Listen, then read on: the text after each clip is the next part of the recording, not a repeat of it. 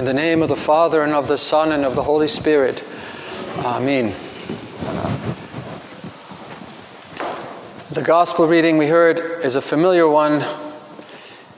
It's one that is very beloved and amazing.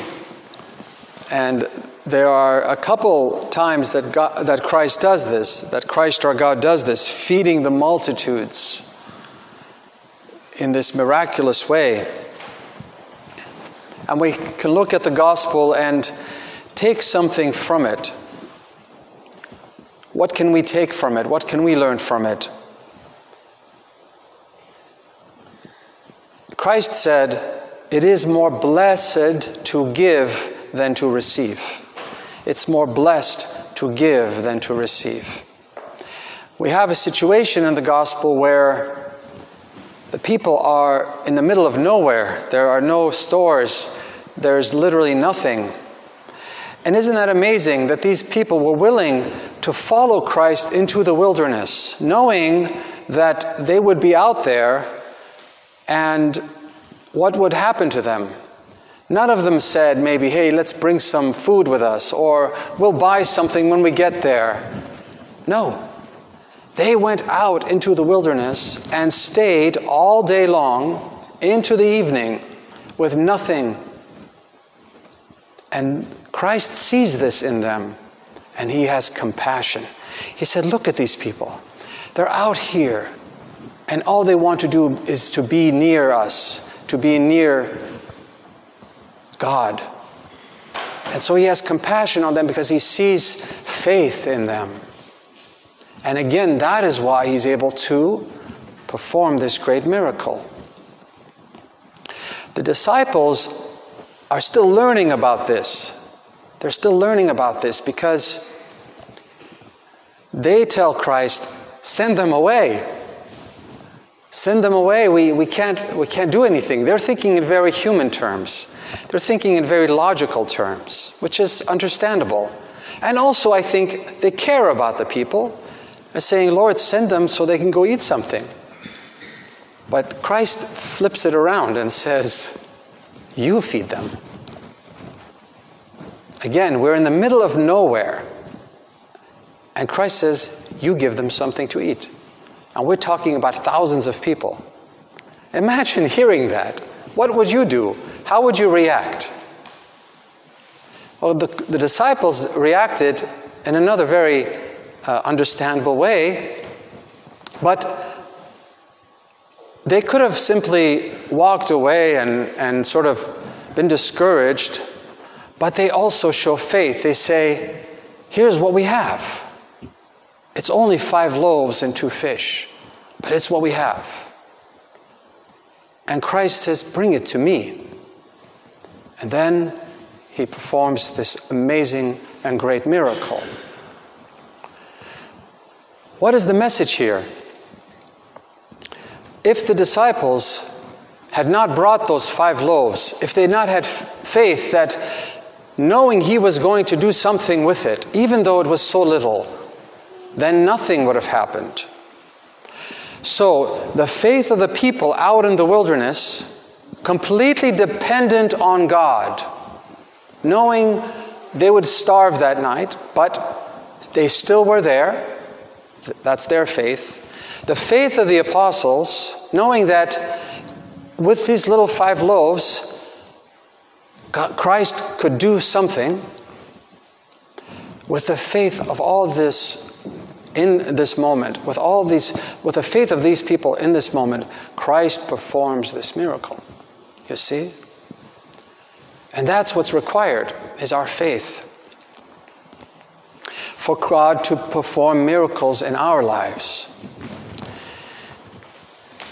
And again, he said, It is more blessed to give than to receive. By giving those five loaves that they had, even though it was little, look what God was able to do. That small offering, that thought that whatever I give, God will help, He will bless it, He will multiply it. Instead of, I only have five loaves, it's for me and my family. I got to take care of myself. Now, all we have is five loaves. Let's give it. Even though it's all we have, but let's give it and let's see what God will do. You see the difference? The attitude that's behind this, the vision, the faith of giving whatever I have, even if it's a little, but I'm giving it with my heart, with faith. That is what we as Christians, that's the attitude we need to have. What can I give instead of what can I receive? I might not have much, but it's my attitude of wanting to give it that matters to God. The heart that is in me is it stingy? Is it only self serving, self loving, only worried about protecting and saving and feeding myself? Or do I think, what can I do for others? Our culture and our society has become very selfish, very self serving. And you see this in various ways. And it's driven a lot through our technology. Because the message we get is all about you. What's your what's your photo on Facebook? What what did you do today? What did I do today? What did I gain? What did I receive? Me, me, me, me, me. Look at me. That's what the world is saying to us constantly.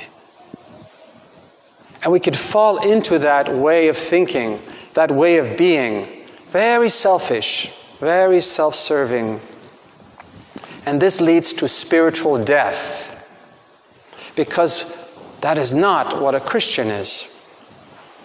A Christian is just like Christ, who gives. Now, what can we give? People need all kinds of things. We can give our time. We can give conversation. We can give a smile. We can give our thoughts about somebody. We can give our prayer.